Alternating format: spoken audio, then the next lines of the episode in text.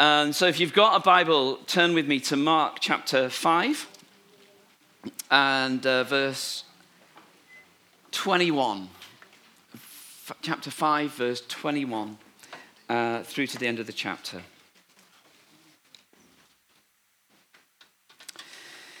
When Jesus had again crossed over by boat to the other side of the lake, a large crowd gathered round him while he was by the lake. And then one of the synagogue leaders named Jairus came, and when he saw Jesus, he fell at his feet. He pleaded earnestly with him, My little daughter's dying. Please come and put your hands on her so that she will be healed and live. So Jesus went with him. A large crowd followed and pressed round him, and a woman who'd been subject to bleeding for 12 years was there. She'd suffered a great deal under the care of many doctors and had spent all she had. Yet instead of getting better, she grew worse.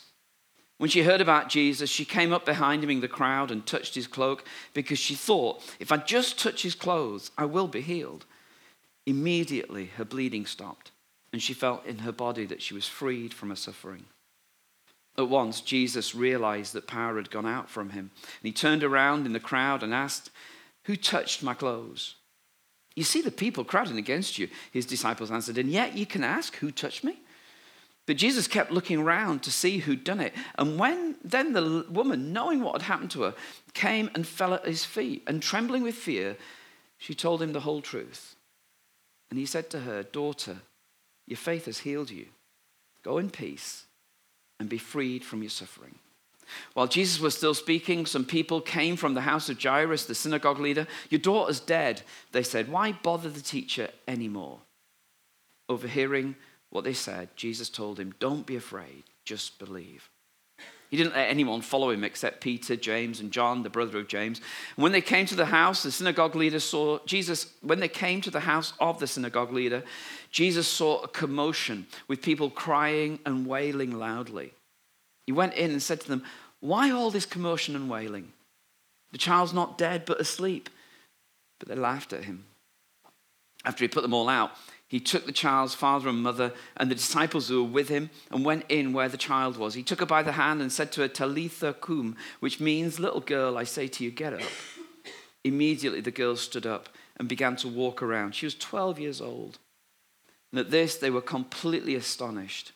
He gave strict orders not to let anyone know about this and told them to give her something to eat. It's a brilliant, vivid story, but I wonder if it's worth just picking it up at the moment where Jesus arrives at the house of the synagogue ruler uh, whose little girl, 12 years old, has just died. When he gets there, he's met by the people in the house the commotion in the house is wailing, and there's uh, a whole bubble and sort of babble of noise and ferment. When Matthew tells a story, he says there were people in the house with flutes playing. And what was going on was um, what has happened in cultures all over the world is professional mourners were in the house.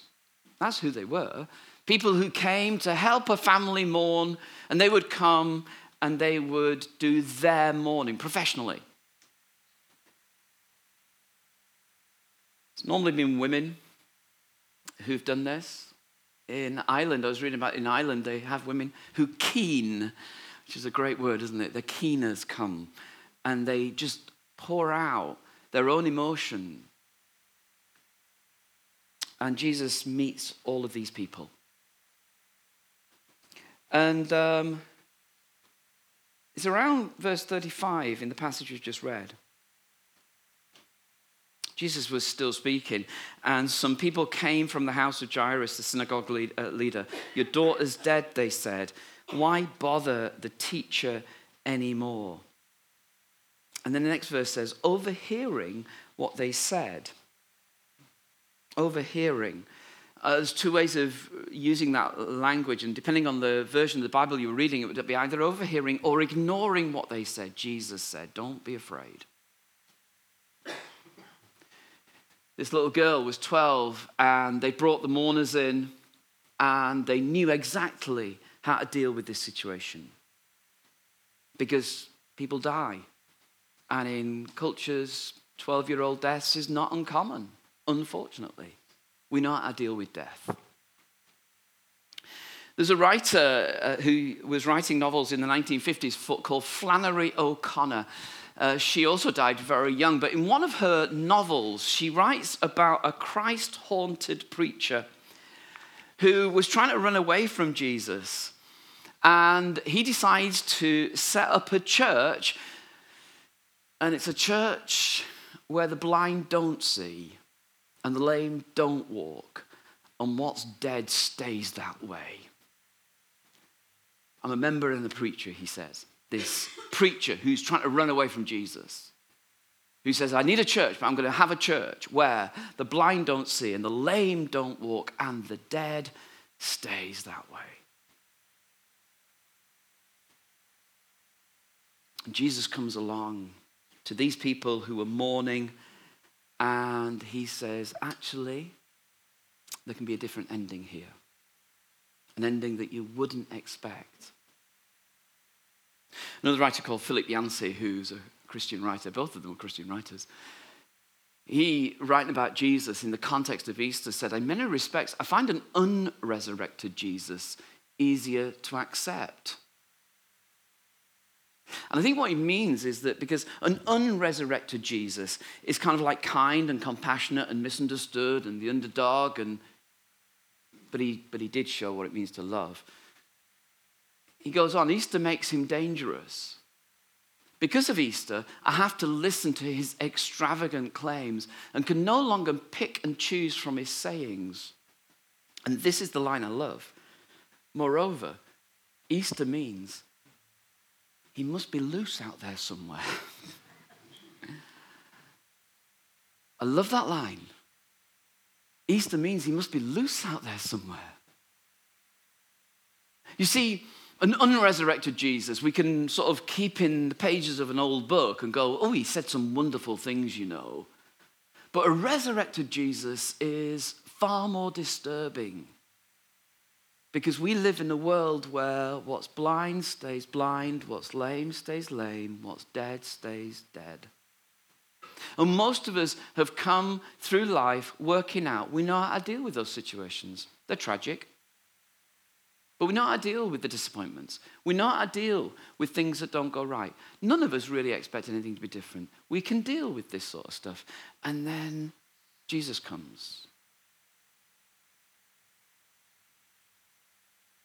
And Mark tells a story of faith on desperate days for two people and says, This is what faith looks like. He starts out with that story of a synagogue ruler. It doesn't really matter, but a synagogue was more than a church. A synagogue was like the community hub in any village. A, synagogue was where you'd put um, your archives, your local archives. It was where um, details of marriages would go. It was where details of laws would be. Uh, it was very much more like a sort of a mixture between a town hall and a worship center. The synagogue was at the heart of every little village. And Jairus is the synagogue ruler. And he's got some standing in the community. And Jesus, Jesus is, really a kind of an itinerant teacher. He doesn't belong to a synagogue as such. He doesn't belong to one of the schools. He's not a Pharisee. He's not a Sadducee. He's not one of those parties. He's kind of independent. He's wandering, wandering around, healing people, preaching stuff that people are finding quite disturbing. Mark will tell us much earlier in the gospel that when he's been preaching, some of those parties, the Herodians and the Sadducees, get together and they go, This man is dangerous. We want to we want to kill him. We want to take him out. Because Jesus is kind of a disturbance to the existing order. I say all of that that you might get the picture of what does it take for a local official who's got standing in the community to go and fall at the feet of an itinerant rabbi who everybody thinks is dangerous. How much does it cost you? And what, what would make you pay that? What would make you lose your dignity? Because it was like that thing of, you know, Mark says, Jesus comes and kneels at, at Jesus' feet. We would think that odd now. In those days, that was really, really odd. What, what would give, what would make you pay that price? When you know that everybody else is watching on. Well, your 12 year old daughter would, wouldn't it?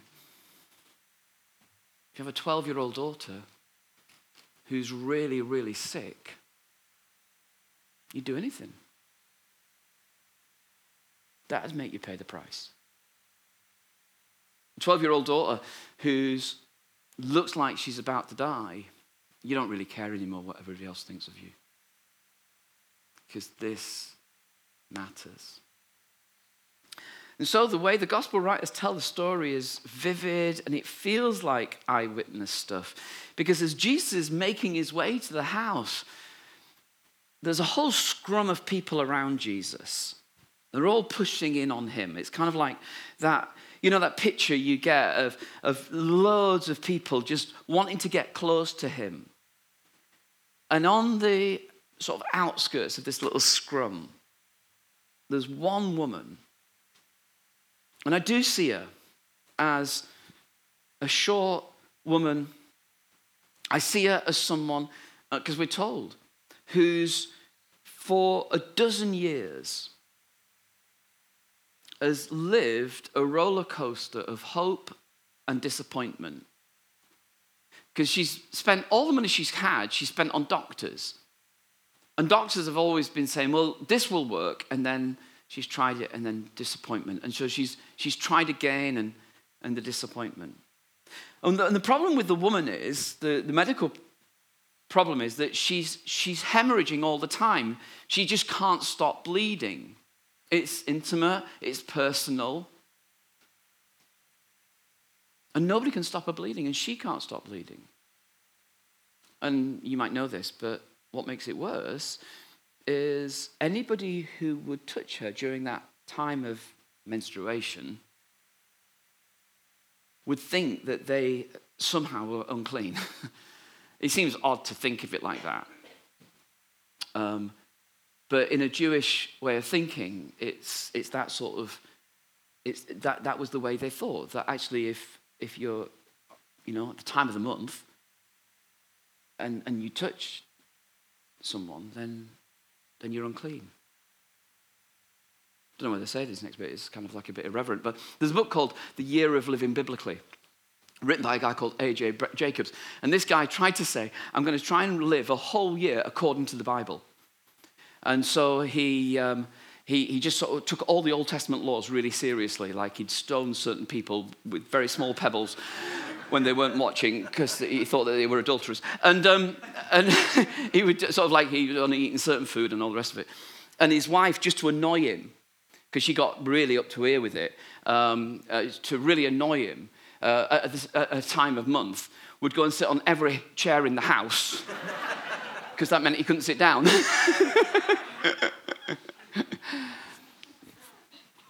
the only thing you'll remember about this sermon is that. Um, but it's kind of like that picture of unclean. So, for 12 years, this lady has spent everything. She's lost money, she's lost her dignity, she's lost her friends, she's lost her community because everybody who sees her knows that she's the unclean woman. And in small villages, everybody knows her. And I don't know quite how this would have worked, but just the challenge of hygiene the challenge of hygiene, and the challenge of a woman who's in this situation, and the challenge of just, I can only imagine, I, I have no idea really, but I can only imagine she would have been tired all the time. And in the scrum, this desperate, desperate woman just says, If I can touch that man's cloak, that's my last hope. And she stretches and she reaches And at that moment, she knows something's happened. And then the worst thing in the world happens. Because Jesus stops everything and says, Who touched me? Can you imagine being the woman? Who touched me? It'd be like, I mean, I, I, you know, am I the only person in the room that would go, it, it wasn't me? the disciples are going, Jesus, don't be stupid. Look, there's so many people, they're all touching you. No, no, no, no, no, no, this is different. Someone, someone wanted something and power went from me. I felt something happen. I felt something went from me to someone else. It's kind of interesting because everybody else had thought that if you touch this woman, you would be unclean. But Jesus says, No, this woman's touched me and, and She's got something of me. Uh, nobody had ever thought like that before. And everything stops. And uh, the woman has to come and go. It was me. Can you imagine how embarrassed you'd feel? It was me.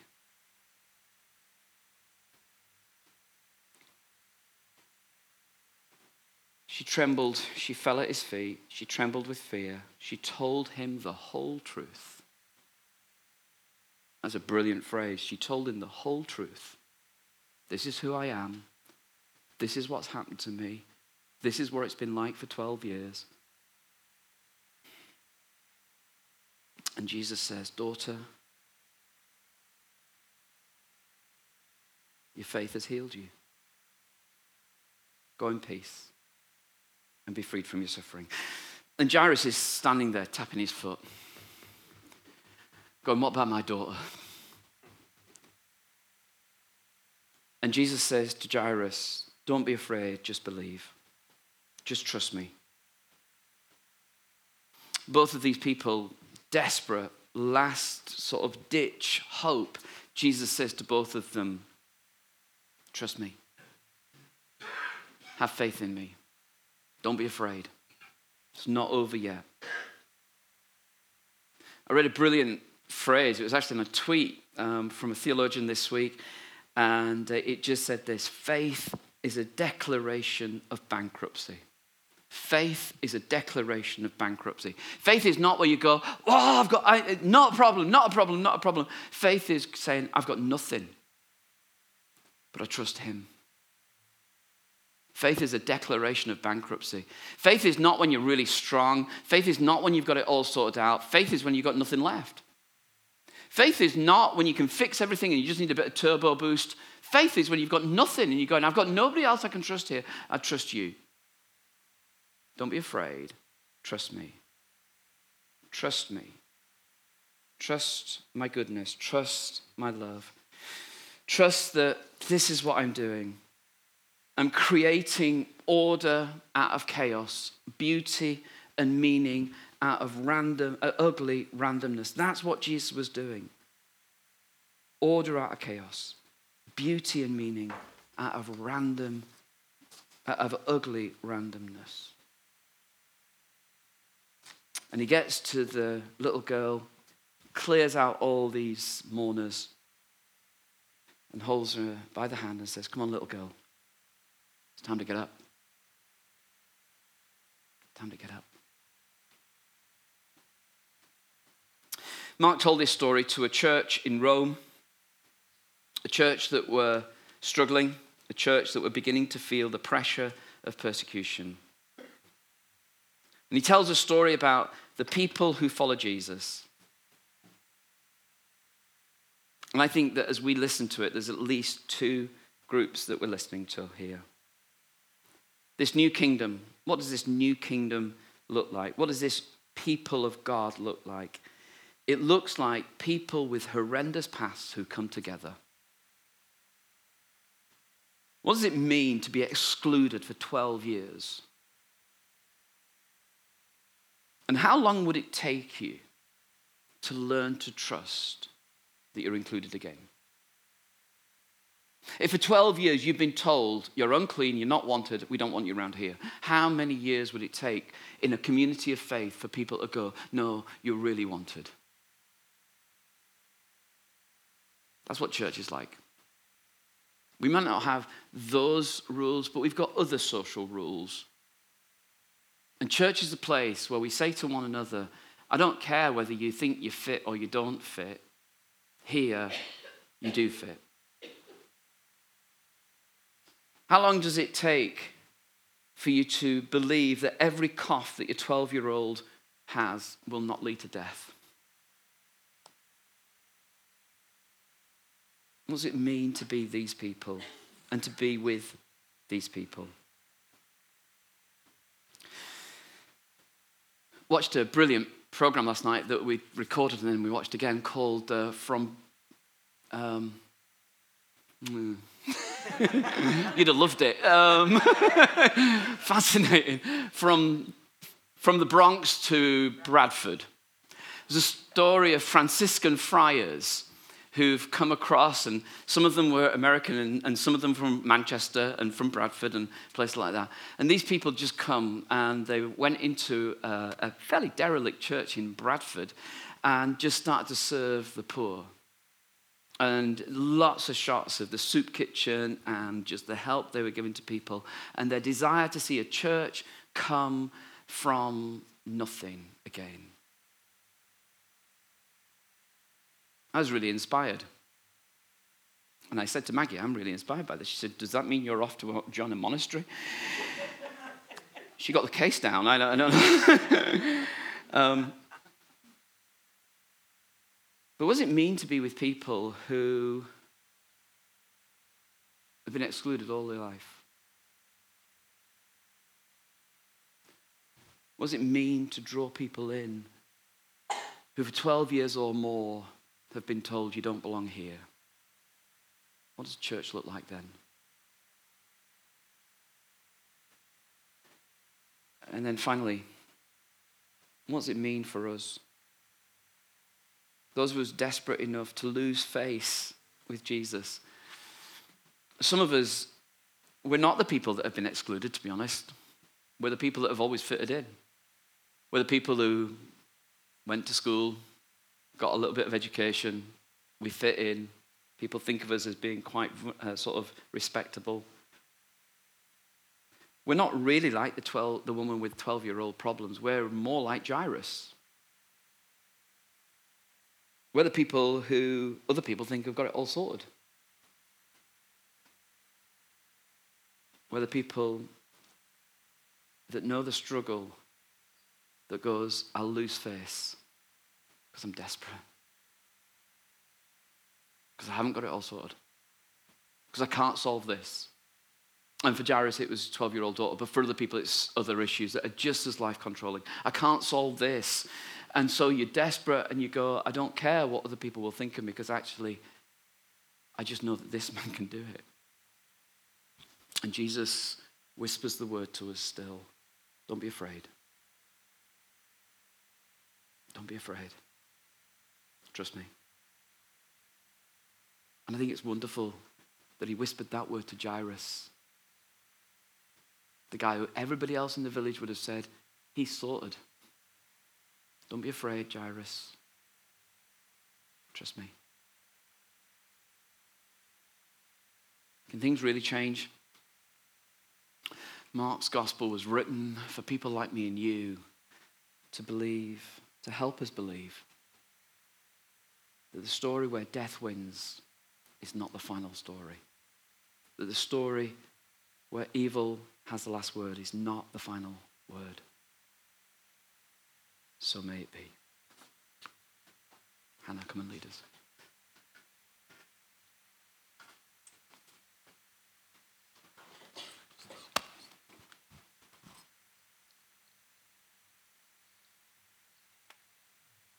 Just feel strongly this morning that I know, I even just me, I know people in this building today who are who are in some of those similar situations that are desperate for something to change, either for themselves or for somebody they love and they care about.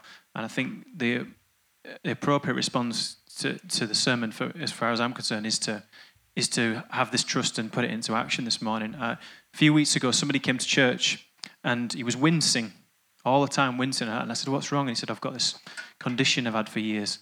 And the first thing I said was, Can I pray for you? And he said, oh, Why is it that Christians always do that?